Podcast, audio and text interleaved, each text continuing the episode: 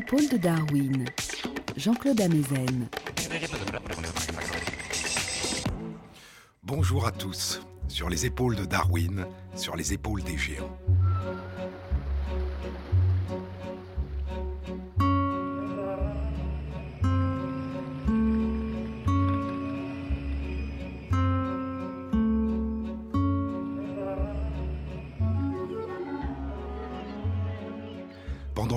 Les années qui suivent son retour en Angleterre, après son long voyage autour du monde, Darwin élabore dans ses carnets secrets sa théorie de l'évolution du vivant.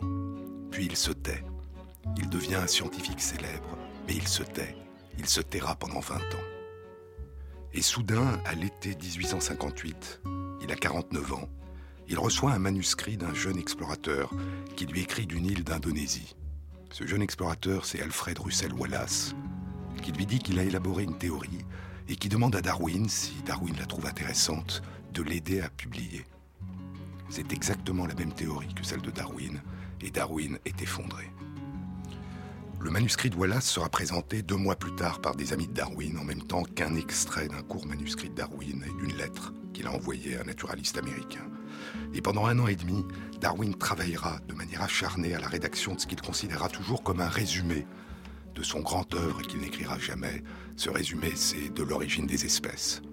Deux hommes à 20 ans d'intervalle, deux Anglais habitant l'Angleterre du XIXe siècle, ont réassocié de la même façon les données présentes dans différentes disciplines et ont élaboré la même théorie. Ils ont lu de la même manière la nature et la culture de leur temps. Dans De l'origine des espèces, Darwin ne dit rien de l'origine de l'être humain.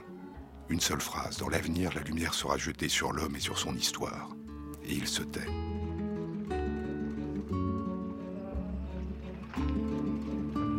Darwin et Wallace sont très différents. Darwin vient d'une famille riche et célèbre. Il n'aura jamais besoin de travailler pour vivre, il travaillera toute sa vie. Wallace est pauvre et a dû quitter l'école à 14 ans.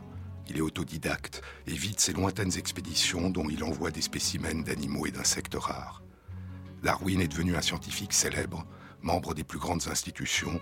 Wallace est presque un inconnu. Leur mode de pensée et d'expression est aussi très différent. Darwin est prudent, ouvert, concluant rarement, explorant, faisant retour sur lui-même. Wallace a un style flamboyant, va rapidement aux conclusions. Darwin se tient à l'écart des mouvements politiques de son temps, Wallace se battra pour défendre les pauvres. Darwin se détache progressivement de la religion, Wallace, qui a perdu son frère, participe à des séances de spiritisme, il entend la voix de son frère mort. Ils sont d'accord pour l'essentiel sur leur théorie qu'ils ont découverte de manière indépendante. Mais leur principal point de désaccord, leur principal conflit, la principale déchirure qui va les séparer, concerne l'origine de l'espèce humaine.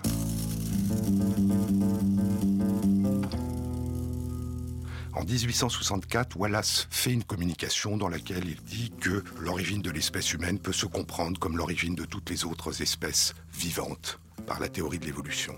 Et puis en 1869, il change soudain d'avis et propose qu'il est impossible que l'être humain ait émergé spontanément à partir d'ancêtres primates non humains. Et la raison pour lui est que les capacités intellectuelles et morales des êtres humains sont tellement supérieures à ce que serait leurs besoins, à ce qui serait nécessaire pour survivre dans leurs premiers environnements, la forêt, la savane, que ce n'est pas possible que la sélection naturelle ait pu y conduire. Et la vision qu'a Wallace de la sélection naturelle, qui sera celle de beaucoup de successeurs de Darwin, longtemps après la mort de Darwin, est très différente de celle de l'auteur de l'origine des espèces. Pour Darwin, la sélection naturelle est l'une des forces majeures de l'évolution, mais elle n'est pas la seule. Pour Wallace, elle est la seule, c'est le seul moteur de l'évolution. Comment des qualités tellement plus vastes que celles qui sont requises à la survie dans l'environnement des premiers êtres humains auraient-elles pu apparaître et persister? Pour Darwin, ce n'est pas un problème. Pour Wallace, c'est un problème majeur. Et Wallace fait un saut étrange. Il ne dit pas la théorie de l'évolution ne me semble pas pouvoir expliquer l'émergence de l'être humain. Il faut une autre explication scientifique. Il dit, puisque la théorie ne peut pas l'expliquer, c'est qu'une intelligence supérieure a veillé sur les lois de la nature, dirigeant les variations jusqu'à l'émergence de l'espèce humaine. Une forme de sélection artificielle réalisée par une intelligence supérieure. Il réintroduit la théologie, la métaphysique, le surnaturel comme une explication scientifique de la nature proposant ainsi, dit-il, une véritable réconciliation entre la science et la théologie.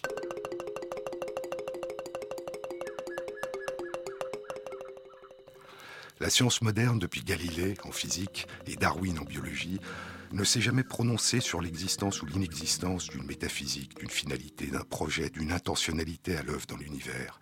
Elle a simplement fait le pari qui s'est révélé extraordinairement fécond de considérer que les notions de projet, d'intentionnalité, de finalité, de métaphysique ne pouvaient pas être utilisées comme des explications dans le domaine de la science. C'est la démarche que suivra plus tard, au début des années 1930, le prêtre et physicien Georges Lemaître, lorsqu'il propose la théorie du Big Bang. Vingt ans plus tard, le pape Pie XII dit que le maître montre que la science confirme la Genèse, et le maître lui demanda de garder séparés ces deux domaines, la science d'un côté, la foi l'autre. C'est la démarche que proposera l'évolutionniste Stephen Jay Gould à la fin de sa vie lorsqu'il écrivit Rocks of Ages, les rocs des âges. Chacune de ces deux approches est d'autant plus féconde, la science et la religion, et d'autant plus respectable et complémentaire, dira-t-il, qu'elle n'empiète pas sur l'autre domaine et qu'elle ne se substitue pas à l'autre. Mais Wallace, le co-découvreur de la théorie moderne de l'évolution, franchit cette ligne et Darwin fut bouleversé. J'espère, lui écrivit-il, que vous n'avez pas assassiné trop complètement votre propre enfant et le mien. Et lorsqu'il reçut l'article et inscrivit dans la marge Non. Deux ans plus tard, il publiait La généalogie de l'homme, et un an plus tard encore, l'expression des émotions chez l'animal et l'homme. Mais la question qui troublait Wallace est intéressante et importante. Elle est au cœur des questions concernant la science et elle est aussi au cœur des questions concernant l'anthropologie, la biologie, l'éthologie, les neurosciences, la philosophie. Elle est intéressante parce qu'elle traduit ce qu'avait méconnu Wallace, que les innovations culturelles n'ont pas besoin, à partir d'un certain seuil, d'évolution nouvelle du corps pour se développer. Leur origine n'est pas dans les innovations corporelles biologiques, mais dans l'innovation et la transmission d'inventions culturelles de génération en génération.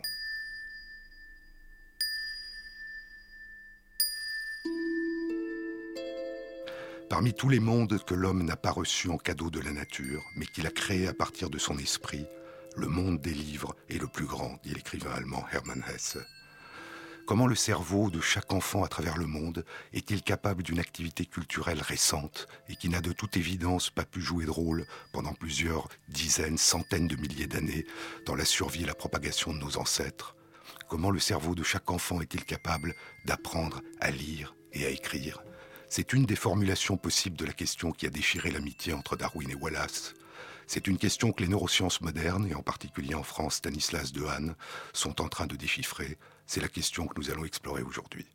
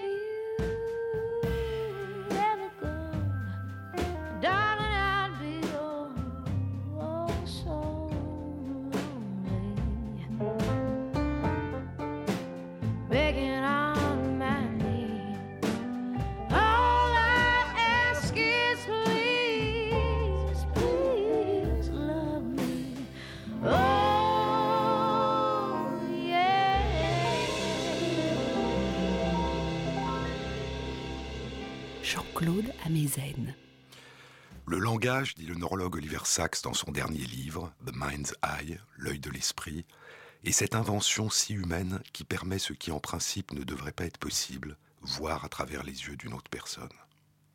Mais l'écriture et la lecture, c'est cette capacité particulière radicalement nouvelle de préserver le langage, de le garder en mémoire sur un support matériel, qui permet au langage de voyager en silence à travers l'espace et le temps, longtemps avant l'invention du magnétophone, qui garde l'empreinte de la parole orale et lui permet de voyager à travers le temps, longtemps avant l'invention de la radio, qui permet à la parole orale de traverser l'espace. La lecture nous permet, depuis des millénaires, de voir à travers les yeux d'une autre personne, dans le silence, en l'absence de cette personne qui peut être très loin de nous ou avoir disparu depuis longtemps. La lecture est une conversation, dit l'écrivain Alberto Mangel, l'ami de Borges, dans son beau livre Une histoire de la lecture, mais c'est une forme de conversation étrange. Ce miracle fécond, disait Proust, de communiquer au milieu de la solitude, qui permet de voir, d'entendre, de ressentir à partir de petites taches noires sur une page blanche, à partir de signes abstraits, un sens, la vision fait émerger un univers de formes, de couleurs, de sons, de sensations, de pensées, d'émotions, de souvenirs, d'attentes. Elle ouvrait le livre, écrit Michael Ontage dans Le Patient anglais. Elle pénétrait dans l'histoire, sachant qu'elle en émergerait en ressentant qu'elle avait été immergée dans la vie des autres, dans des intrigues qui traversaient le temps, son corps empli de phrases et d'instants, comme si elle s'éveillait d'un sommeil avec une pesanteur causée par des rêves oubliés. Le livre nous change, dit Alberto Manguel, et un livre devient un livre différent à chaque fois que nous le lisons, à chaque fois qu'il recolore notre monde intérieur, et que notre monde intérieur le recolore. Mais quelle est la relation entre le cerveau et le langage? En 1861, Paul Broca identifie une aire cérébrale dans l'hémisphère gauche, indispensable au langage parlé. La lésion de cette aire, appelée depuis l'aire de Broca, fait perdre la capacité de parler. Puis Karl Wernicke identifie dans le même hémisphère gauche une aire indispensable à la compréhension du langage oral. Et la lésion de cette aire fait perdre la capacité de comprendre le langage parlé. En 1887, le neurologue français Dégérine identifie, toujours dans le même hémisphère gauche du cerveau, une aire indispensable à la lecture des lettres et des mots. La lésion de cette aire fait perdre la capacité de lire, une cécité pour les mots. La personne peut continuer à être capable de parler, de comprendre le langage oral, peut même continuer à être capable d'écrire correctement, mais ne peut plus lire, y compris ce qu'elle écrit elle-même. Un siècle après les découvertes de Broca, de Wernicke et de Dégérine, l'imagerie fonctionnelle cérébrale qui permet l'étude en temps réel des activités du cerveau confirmera l'activation de ces différentes régions de l'hémisphère gauche, induite par la prononciation d'un mot, l'écoute d'un mot ou la lecture d'un mot. Et l'imagerie fonctionnelle révélera que chez des personnes ayant certaines maladies qui s'accompagnent d'hallucinations visuelles et qui voient soudain des lettres, des mots des textes, ce qu'on appelle des hallucinations lexicales, l'aire cérébrale de la reconnaissance visuelle des formes des mots est hyperactivée pendant ces hallucinations.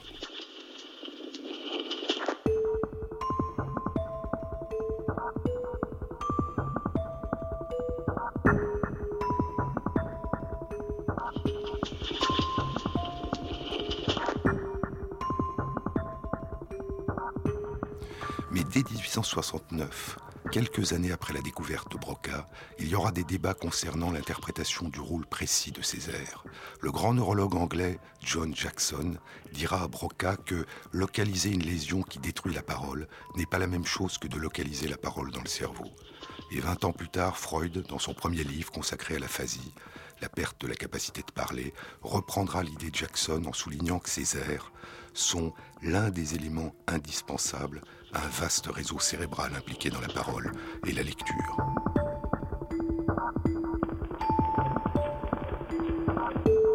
Quelques années plus tôt, Charcot suggérait l'existence de ces réseaux complexes en décrivant un patient qui avait perdu la capacité de lire, mais qui pouvait encore lire à condition de tracer dans l'air les mots qu'il voyait.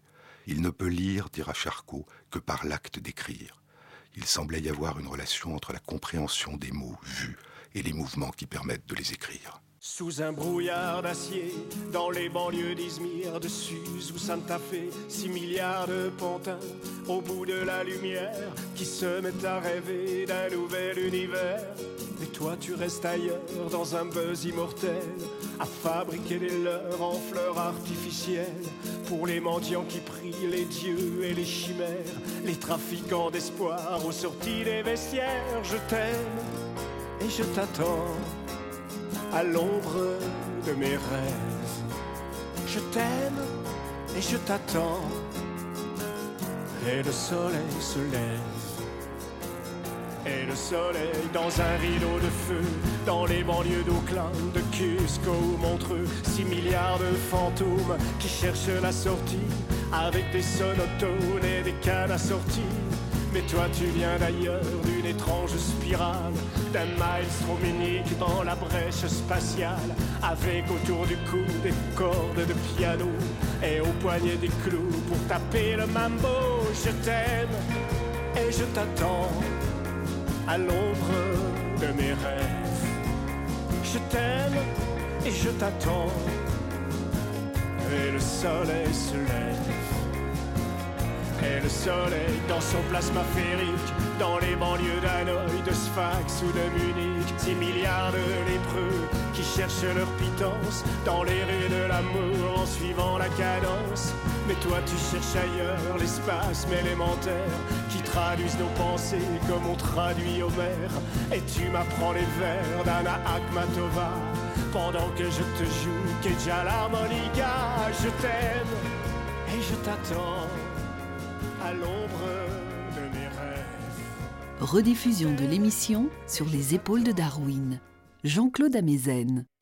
Nous considérons la lecture, dit Oliver Sacks, comme un acte fluide et d'un seul tenant. Et pendant que nous lisons, nous découvrons le sens et parfois la beauté du langage écrit, inconscient des nombreux processus, des nombreux mécanismes qui rendent la lecture possible. Lire, ce n'est pas simplement reconnaître la forme visuelle des mots. La lecture commence par là, puis elle associe les mots à leur sonorité, à leur signification, à notre mémoire, à nos émotions. L'air cérébral de la reconnaissance visuelle des formes des mots s'active en une fraction de seconde à la vision d'un mot. Elle est connectée de manière étroite aux régions impliquées dans l'audition, dans l'articulation de la parole, dans les activités motrices d'écriture, dans les régions impliquées dans les activités intellectuelles, la mémoire et les émotions. Les formes d'écriture ont connu une très grande diversité à travers l'histoire. Et pourtant, quelles que soient ces différences, toutes les formes d'écriture avec de petites variantes sont lues à partir des mêmes mécanismes de reconnaissance des caractères écrits, qu'il s'agisse de hiéroglyphes, d'idéogrammes chinois qui représentent de manière stylisée des images du monde réel, ou des lettres de l'alphabet qui représentent des sonorités élémentaires du langage parlé. Toutes les formes d'écriture et toutes les formes de lecture représentent un lien entre la forme visuelle des mots, leur signification et leur sonorité dans le langage oral, mais elles le font de manière différente. De façon schématique, dans les hiéroglyphes, les pictogrammes, les idéogrammes, l'image du mot donne son sens, mais rien de le mot n'indique comment il se prononce. Si on a appris le code visuel, on peut comprendre une même écriture, quelle que soit sa langue orale. Et ainsi, en Chine, les 50 000 idéogrammes distincts, 4 000 à 5 000 en usage courant, se lisent et se comprennent dans toutes les provinces dont les langues orales sont différentes et incompréhensibles à ceux qui ne les ont pas apprises. Mais l'apprentissage de la lecture est très long et difficile.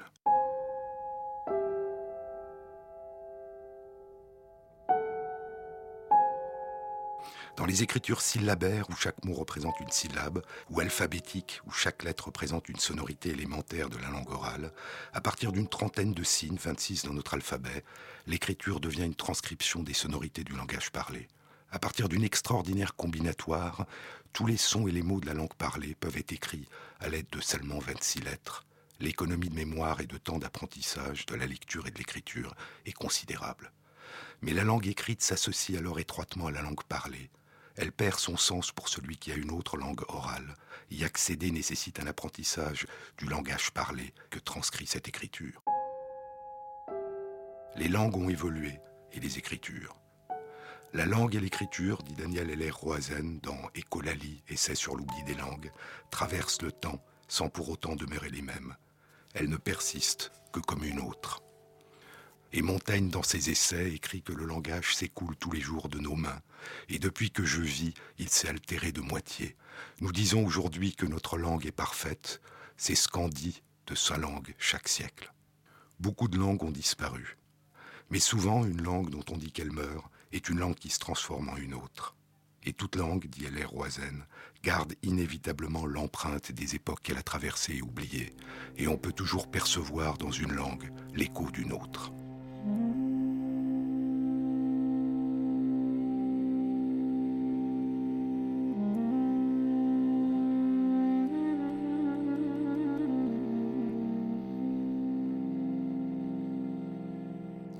Les premières écritures dont nous y avons trouvé la trace datent d'il y a 5000 à 6000 ans.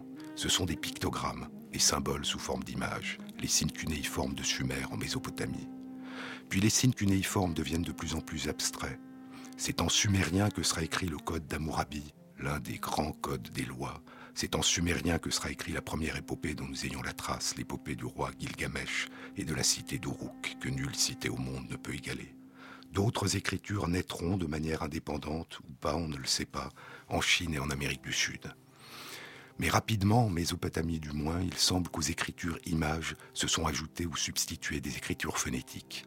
Les cunéiformes deviennent des syllabaires, représentant des syllabes du langage parlé. Aux hiéroglyphes égyptiens s'ajoute une notation d'une trentaine de consonnes. En Chine, les caractères devenus de plus en plus abstraits sont complétés par certains caractères qui donnent des indications phonétiques. La langue écrite reflète plus étroitement les sonorités de la langue orale. Au Japon, au kanji, le système d'idéogrammes dérivé du chinois de plus de 3000 caractères, s'est ajouté le kana, un système syllabaire de 46 symboles qui permet en particulier d'écrire en fonction de leur sonorité les noms étrangers et les mots nouveaux.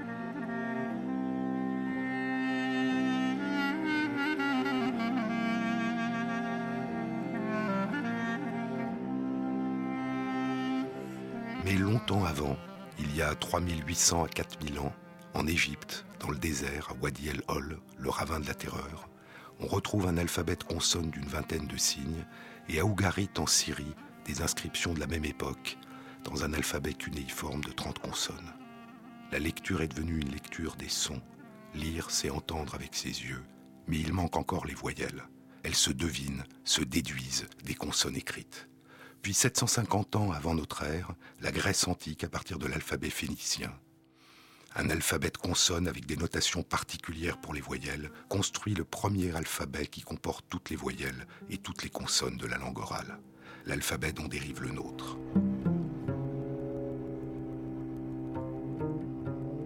Je voudrais que vous vous émerveilliez non seulement de ce que vous lisez, mais du miracle que ce soit lisible, disait l'écrivain Nabokov. Comment lisons-nous? Lire est une opération complexe qui nous est inconsciente. Au XIXe siècle, on découvre que nos yeux font des bonds au long de la page, des saccades 4 à 5 fois par seconde, de manière très rapide, discontinue. La vitesse de ces déplacements empêche leur perception. Nous n'en sommes pas conscients.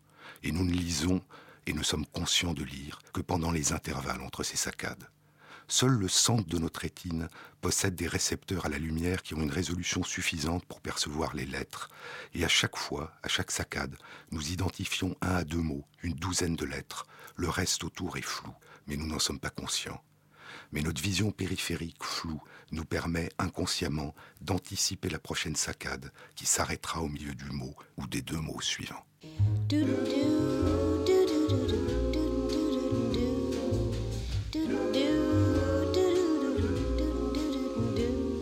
To do, to do, to do some more, toujours, to do. to do some more comme ça. La vie c'est épatant. To do, to do, to do some more. Toujours to do, to do some more ça. La vie, je la comprends. N'allez jamais trop vite, vous avez tout le temps. Attention à la dynamite. Prenez garde au volcan, à ces gens énervés qui ne savent pas aller. To do, to do, tout doucement, toujours tout doux, tout doucement, comme ça, en flânant gentiment.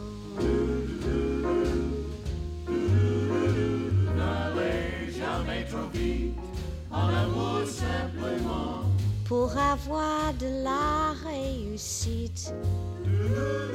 Soyez très très prudente, l'amour alors viendra se blottir dans vos bras. Tout doux, tout doux, tout doucement, toujours tout doux, tout doucement, comme ça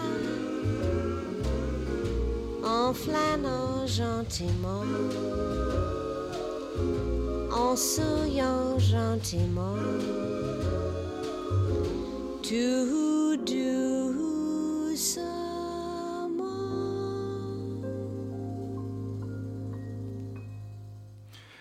Comment voyons-nous le monde qui nous entoure? Comment le percevons-nous? Voir les formes, voir les objets semble instantané. C'est en réalité une opération de reconstruction et d'extraction complexe à partir de la perception visuelle d'une série de formes, de reliefs, de volumes, de couleurs, de mouvements, d'ombres. Nous ne voyons pas les objets, les visages en tant que tels, contrairement à ce que nous renvoie notre conscience et notre intuition. Nous voyons des surfaces, des contours, des frontières, dans des luminosités, des contextes changeants, avec leurs mouvements, avec nos mouvements, et parmi d'autres perceptions auditives, tactiles, de ces perceptions incertaines, mouvantes, changeantes, nous extrayons des invariants qui nous permettent de déduire la nature de ce qui nous entoure. Et de la même façon que nous recombinons à partir d'un alphabet de 26 lettres l'ensemble des mots de notre langue et de ce qu'ils évoquent, nous utilisons un répertoire limité de formes visuelles élémentaires à partir desquelles nous recombinons l'ensemble de ce qui nous entoure et en extrayons les significations. L'aire visuelle d'identification de la forme des mots fait partie d'une aire visuelle présente dans le cerveau des primates non humains, l'aire visuelle d'identification des formes. Une mosaïque de petites régions qui se spécialisent dans la reconnaissance des lieux, des visages, des objets, ou dans notre cerveau, dans la reconnaissance de la forme des mots. Et ces mécanismes de reconnaissance sont remodelés au cours de la vie par l'apprentissage, par l'expérience, par l'éducation. Certains groupes de cellules nerveuses répondent à certaines formes visuelles élémentaires, des barres horizontales, verticales, une intersection.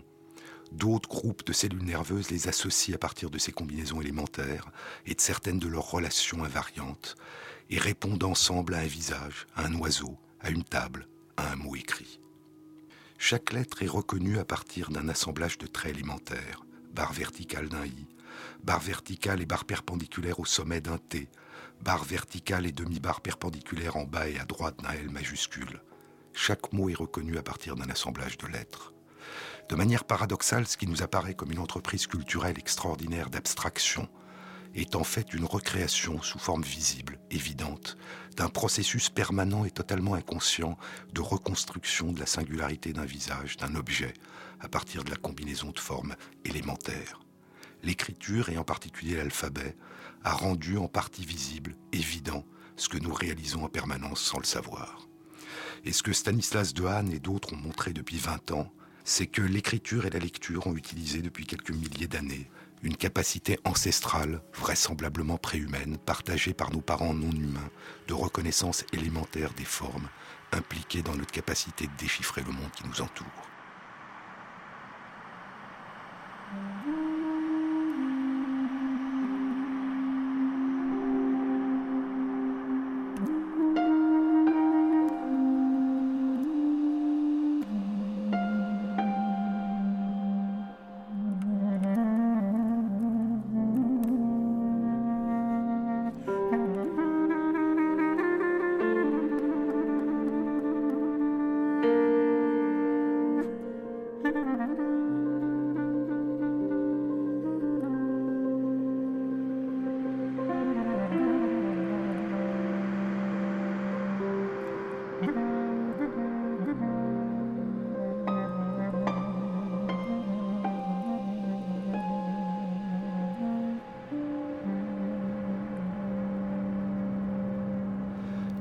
Syllabaire et alphabétique réalise un assemblage élémentaire de formes qui n'a pas de corrélat direct dans le monde qui nous entoure, mais on a d'innombrables dans notre mémoire et notre imagination.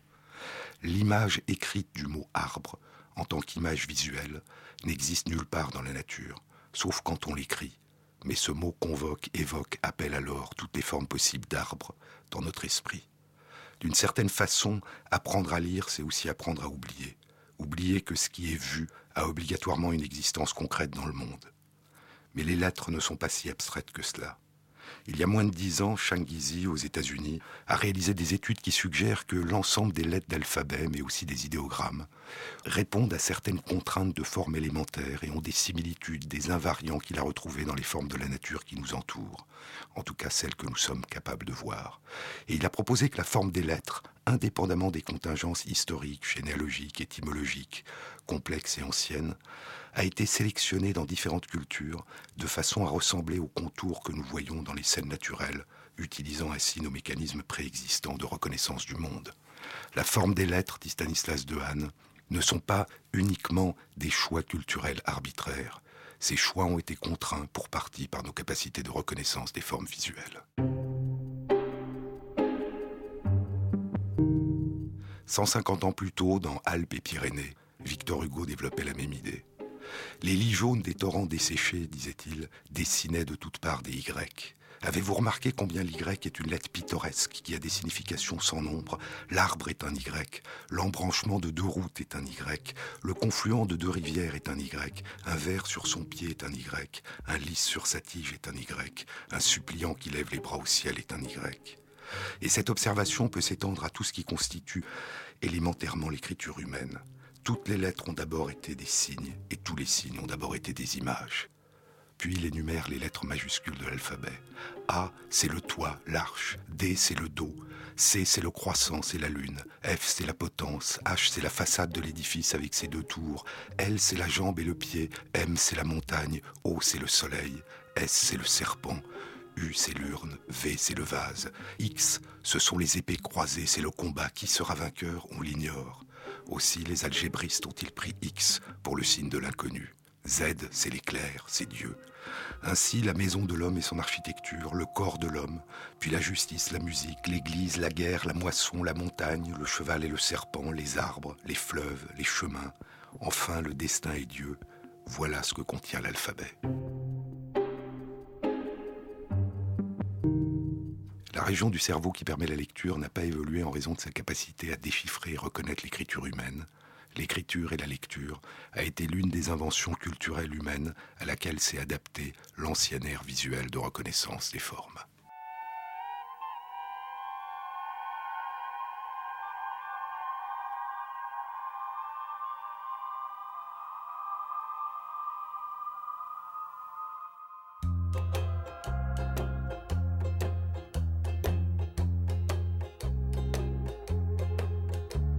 He venido al desierto para reírme de tu amor. Que el desierto es más tierno y la espina besa mejor. He venido a ese centro de la nada para gritar que tú nunca mereciste lo que tanto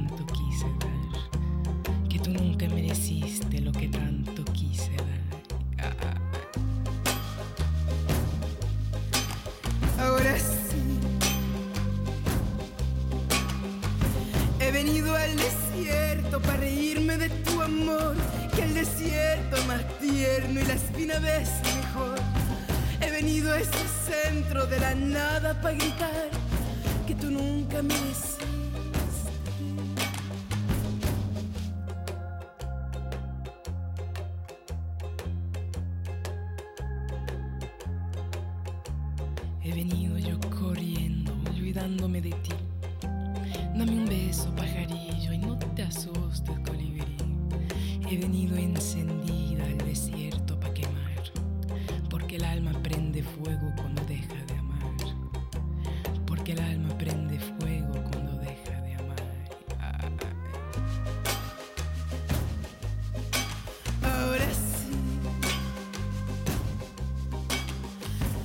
venido yo corriendo y olvidándome de ti.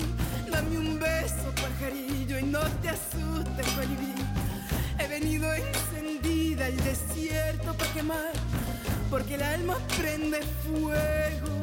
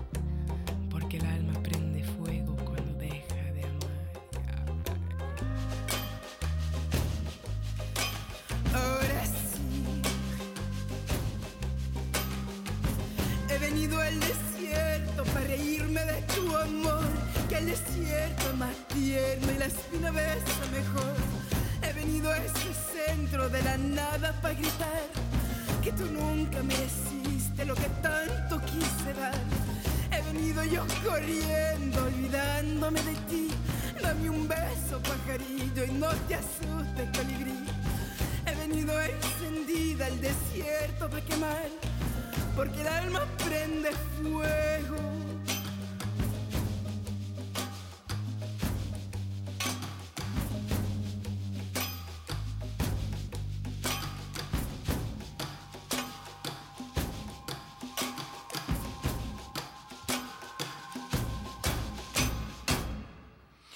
Nous ne réalisons pas ce qui se passe en nous quand nous lisons.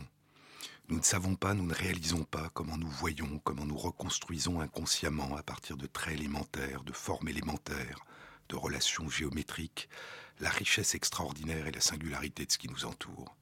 Et nous ne réalisons pas que cette capacité première, originelle, inconsciente, quotidienne, de décomposer et recomposer le monde en signes élémentaires et d'y reconnaître des régularités, des invariants, nous l'avons au cours de notre histoire réinventé et mis à profit dans l'une des formes les plus abstraites et les plus durables de communication que nous avions fait naître, l'écriture et la lecture.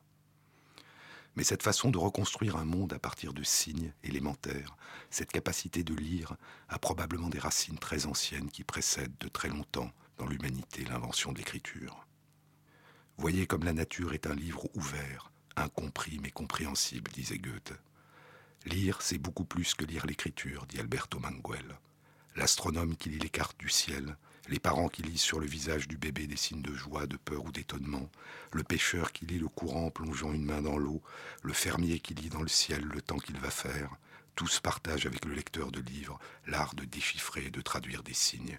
Dans chaque cas, c'est le lecteur qui lit le sens, qui accorde ou reconnaît à un objet, un lieu ou un événement une certaine lisibilité, une signification. Tous, nous nous lisons nous-mêmes et lisons le monde qui nous entoure. La lecture des traces sur le sol, l'empreinte des pas, des formes élémentaires inscrites sur le sol à partir desquelles nos lointains ancêtres construisaient le passage d'un animal ou d'un être humain, une histoire, un il était une fois. Les traces, dit Pascal Quignard, ne sont jamais visibles en tant que traces. Elles ne sont visibles que si elles sont cherchées comme des marques de ce qui n'est plus là. Toute trace est une bête absente, une chasse possible. Seule leur attente les découvre.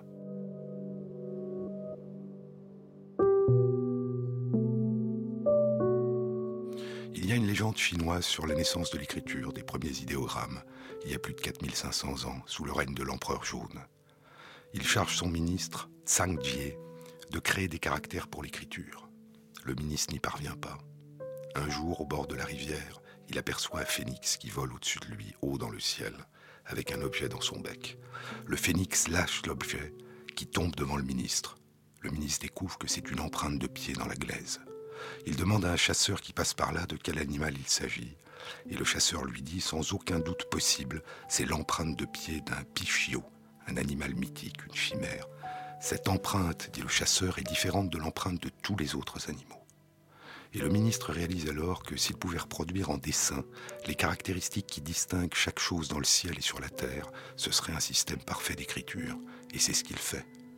L'empereur jaune fait venir les dirigeants de chacune des neuf provinces pour que le ministre leur enseigne ce système d'écriture, et des monuments et des temples furent érigés en l'honneur de l'inventeur de l'écriture sur les berges de la rivière où il l'avait inventé.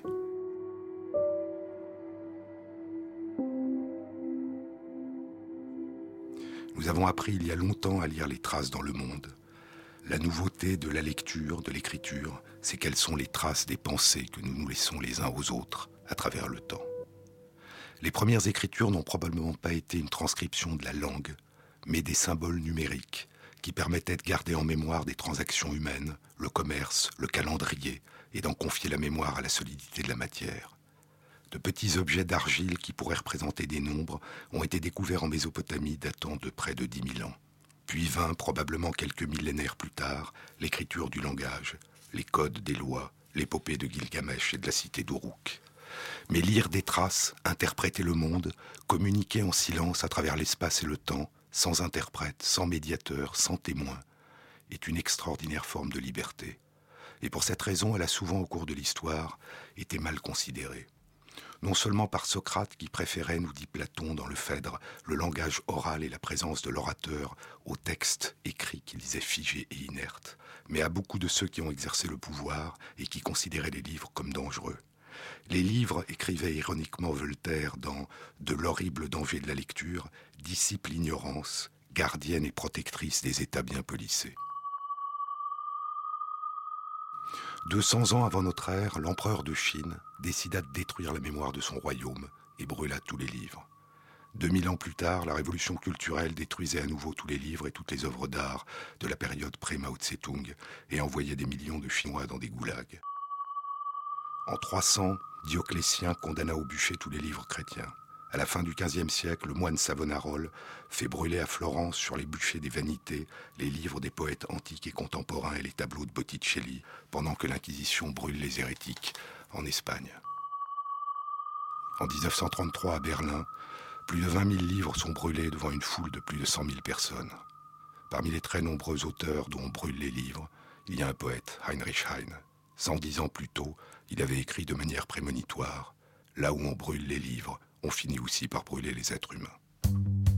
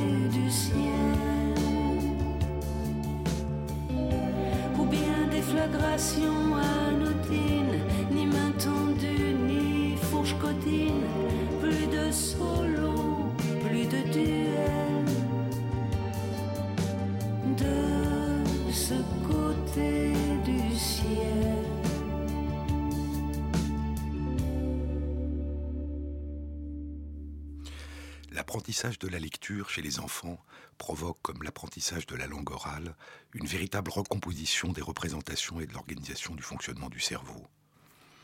Mais cette transformation spectaculaire ne résulte pas uniquement de ce qui est appris, mais aussi de ce qui est désappris. Au début, l'apprentissage de la lecture entraîne une activation de l'aire de reconnaissance des formes des mots dans les deux hémisphères, puis l'activation se perd dans l'hémisphère droit et se concentre à gauche. La reconnaissance de toutes les formes visuelles, chez nous et nos parents primates non humains, est indépendante de la symétrie en miroir. Un profil gauche ou un profil droit est reconnu comme le même visage. Et au début, les enfants lisent et écrivent en miroir, de gauche à droite ou de droite à gauche, indifféremment. Mais la lecture et l'écriture nécessitent de désapprendre cette équivalence. Les lettres P et Q ou B et D, qui sont des lettres en miroir, ne sont pas équivalentes. Et lors de l'apprentissage de la lecture, écrit Stanislas Dehaene, notre système visuel a désappris la symétrie en miroir. La lecture nous change. Et dans des expériences publiées il y a quelques mois, Stanislas Dehaene et ses collaborateurs ont exploré plus avant les effets possibles de l'apprentissage de la lecture sur la réorganisation du cerveau. Ils ont comparé en imagerie des personnes adultes qui n'avaient pas appris à lire, des personnes qui avaient appris à lire à l'âge adulte et des personnes adultes qui avaient appris à lire dans leur enfance. La vue d'une lettre active l'aire de reconnaissance visuelle de la forme des mots en fonction du degré de la capacité de lecture. Et la réponse à la vision d'un visage dans l'aire de reconnaissance des visages est légèrement diminuée dans l'hémisphère gauche et augmentée dans l'hémisphère droit chez les personnes qui savent lire, comme s'il y avait une compétition modeste entre la capacité de reconnaissance des lettres et des mots et les modalités de reconnaissance des visages. Chez les personnes qui savent lire, la vision des lettres active les régions impliquées dans la compréhension du langage parlé. On entend des voix avec les yeux. Et les régions impliquées dans l'analyse du langage parlé sont plus activées quand on écoute du langage oral. Et puis, écouter du langage oral active l'air visuel de reconnaissance des formes des mots. On entend des voix avec les yeux, on voit des mots avec les oreilles, correspondance entre les sons et les lettres.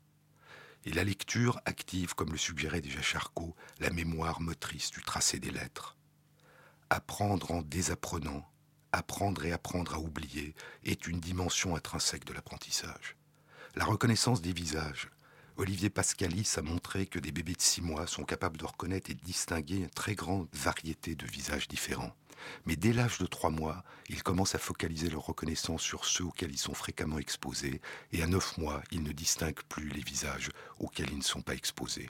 Pour un enfant chinois élevé en Chine, les visages d'enfants européens, s'il n'y a pas été exposé, vont avoir tendance à tous se ressembler, et inversement et ainsi la population de ceux qui l'entourent lui paraîtra composée de personnes toutes singulières et particulières, alors que les autres populations différentes auront tendance à être vues comme composées de personnes toutes identiques, toutes interchangeables, favorisant les stéréotypes, les généralisations sur des critères de différence physique ou culturelle. Et il en est de même en ce qui concerne le langage parlé. Chaque nouveau-né a la capacité d'apprendre n'importe quelle langue, mais cette capacité ne peut se manifester que s'il est engagé dans un dialogue actif. Il apprendra alors sa langue et aura tendance à perdre la capacité à distinguer la richesse et la subtilité des autres langues.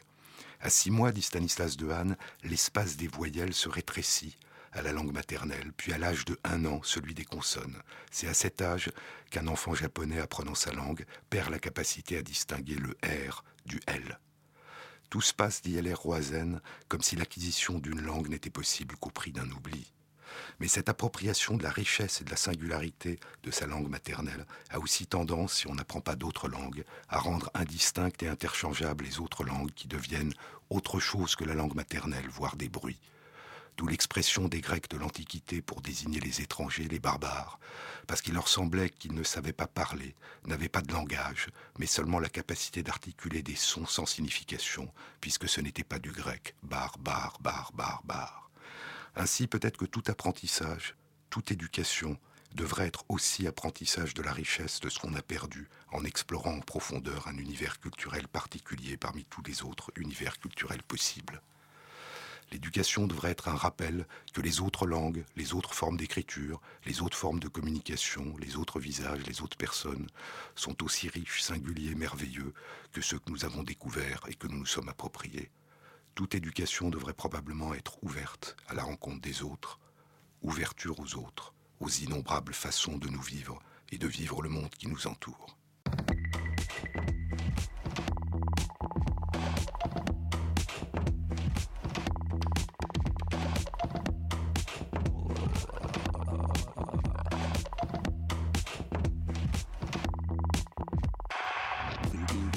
Cette émission a été réalisée par Michel Billou avec l'aide de Valentine Chedbois et à la programmation musicale Thierry Dupin.